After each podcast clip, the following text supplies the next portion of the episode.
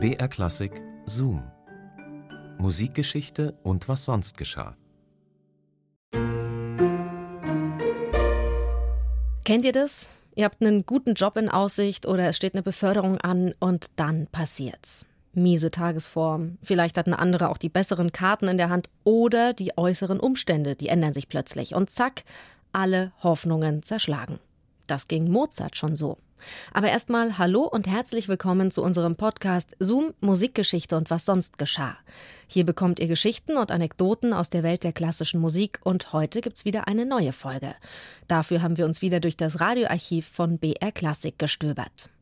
Ich bin Christine und heute geht's um Wolfgang Amadeus Mozart und um seine Reise nach Mannheim.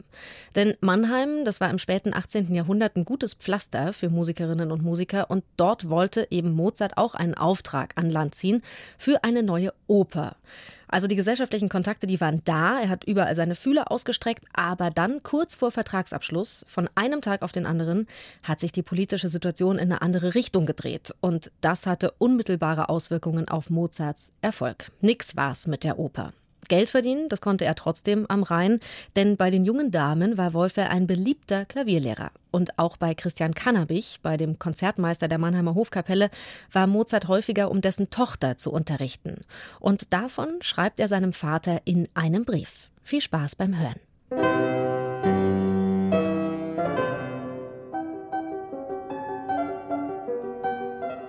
Mannheim, den 4. November 1777. Monsieur cher Père. Ich bin alle Tage bei Kannabich. Heute ist auch meine Mama mit mir hingegangen. Er hat eine Tochter, die ganz artig Klavier spielt, und damit ich ihn mir recht zum Freunde mache, so arbeite ich jetzt an einer Sonata für seine Mademoiselle Tochter, welche schon bis auf das Rondo fertig ist. Ich habe, wie ich das erste Allegro und Andante geendigt hatte, selbe hingebracht und gespielt.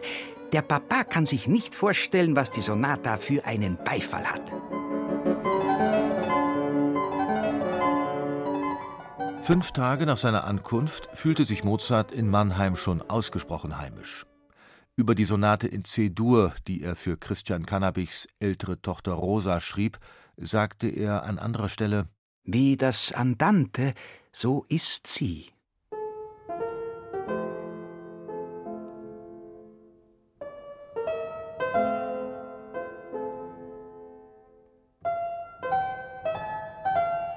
Mademoiselle Rosa, es ist besser, die Hand relativ flach zur Tastatur zu halten. So müssen die Finger, wenn sie gebraucht werden, nicht so weite Wege gehen. Meint es etwa so?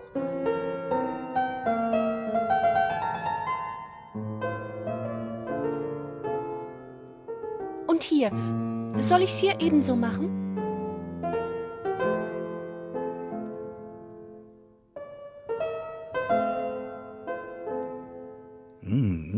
Ganz ordentlich.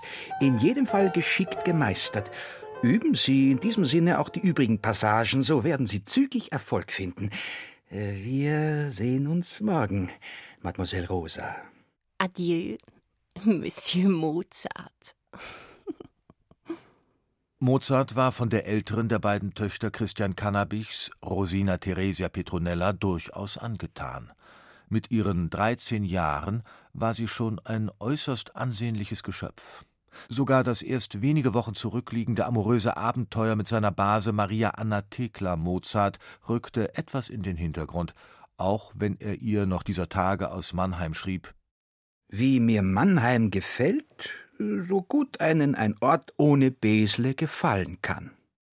Mozarts Tage in Mannheim zählten zu den glücklichsten, zumindest zu den unbefangensten seines Lebens. Nicht nur als einfühlsreicher Klavierlehrer war er umworben, sein charmantes und zugleich freches Wesen hat sich bei den jungen Damen Mannheims bald herumgesprochen. Dem Vater schien dabei das Wechselbad der Gefühle seines Sohnes wenig zu gefallen.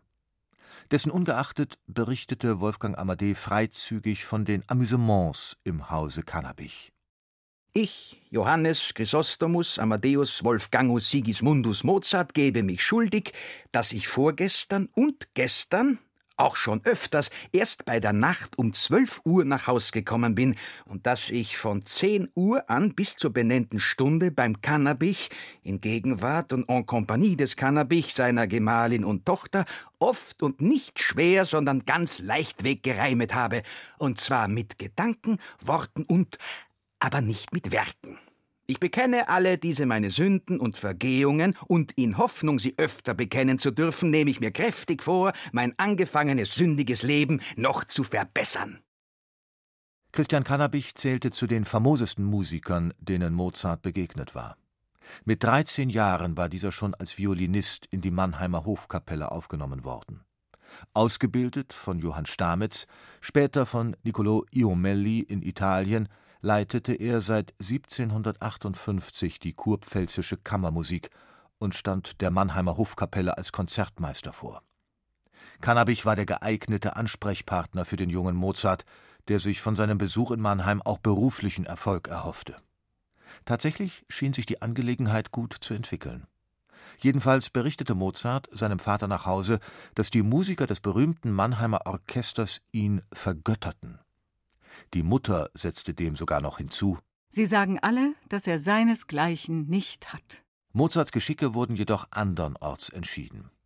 Der bayerische Kurfürst Maximilian Joseph verstarb am 30. Dezember 1777 unerwartet und noch dazu kinderlos an den Folgen einer Blatterninfektion. Tags darauf brachte ein Kurier die Nachricht von München nach Mannheim. Einen weiteren Tag später befand sich Karl Theodor, der pfälzische Kurfürst, schon auf dem Weg an die Isar, um dort die Kurfürstentümer Bayern und Pfalz zu vereinigen. In Mannheim hinterließ Karl Theodor kulturelles Brachland. Und Mozarts größter Wunsch, hier eine Opera zu schreiben, zerschlug sich innerhalb von wenigen Stunden. Eine willkommene Abwechslung boten in dieser Zeit die abendlichen musikalischen Akademien. Am 13. Februar 1778, zwei Tage vor Mozarts Abfahrt nach Paris, gab man im Hause Kannabich für Mozart ein Abschiedskonzert.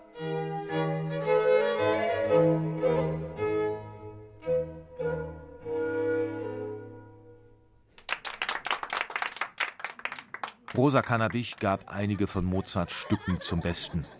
Wolfgang Amadee hatte jedoch längst die Augen auf die 16-jährige Aloysia Weber gerichtet. Die junge Sängerin war ihm die liebste der vier Töchter des Mannheimer Kopisten Fridolin Weber. Von Konstanze, der drittältesten Weber-Tochter und später Madame Mozart, war damals mit keinem Wort die Rede. Als Mozart gegenüber dem Vater Leopold andeutete, Aloysia gar heiraten zu wollen, entgegnete ihm dieser barsch: Dein Vorschlag hätte mich beinahe um die Vernunft gebracht. Fort mit dir nach Paris. In Wahrheit kümmerte er sich um das berufliche Fortkommen seines Sohnes. Wolfgang Amadee und seine Mutter Maria Anna brachen ganz nach Vaters Wunsch auf nach Paris. Als Mozart im September 1778 auf der Rückreise von Paris erneut in Mannheim Station machte, waren bereits sowohl die Webers als auch Christian Kannabich nach München umgezogen. Mozarts Spekulationen, der Kurfürst werde seine Residenz wieder nach Mannheim zurückverlegen, indämme er die Grobheiten, von den Herrn Bayern unmöglich lange wird aushalten können, beantwortete ihm der Vater. Du sollst weder in Mannheim noch an keinem Ort in der Welt itzt angestellt werden. Ich will das Wort angestellt nicht hören. Ob Wolfgang Amadee später von diesem Wunsch des Vaters gar eingeholt wurde?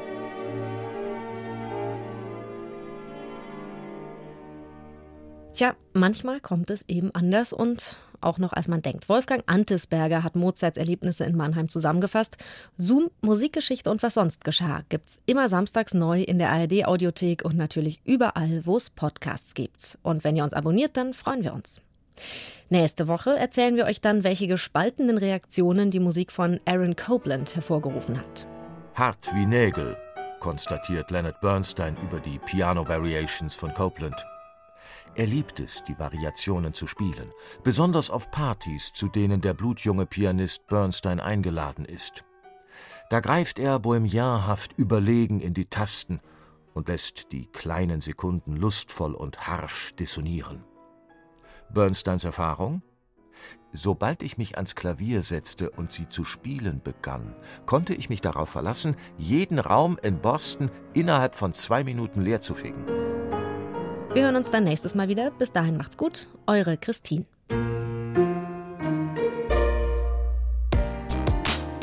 Hallo, mein Name ist Marie Jacot und ich bin Dirigentin. Hi, ich bin Miriam Welte und ich bin Bahnrad-Olympiasiegerin. Zusammen machen wir den Podcast Dein Weg, dein Ziel. Wir sprechen über Teamwork, Ausrüstung Disziplin und das Erreichen von Zielen. Hören könnt ihr den Podcast Dein Weg, dein Ziel in der ARD-Audiothek und überall, wo es Podcasts gibt. Dein Weg, dein Ziel. Präsentiert von BR Klassik.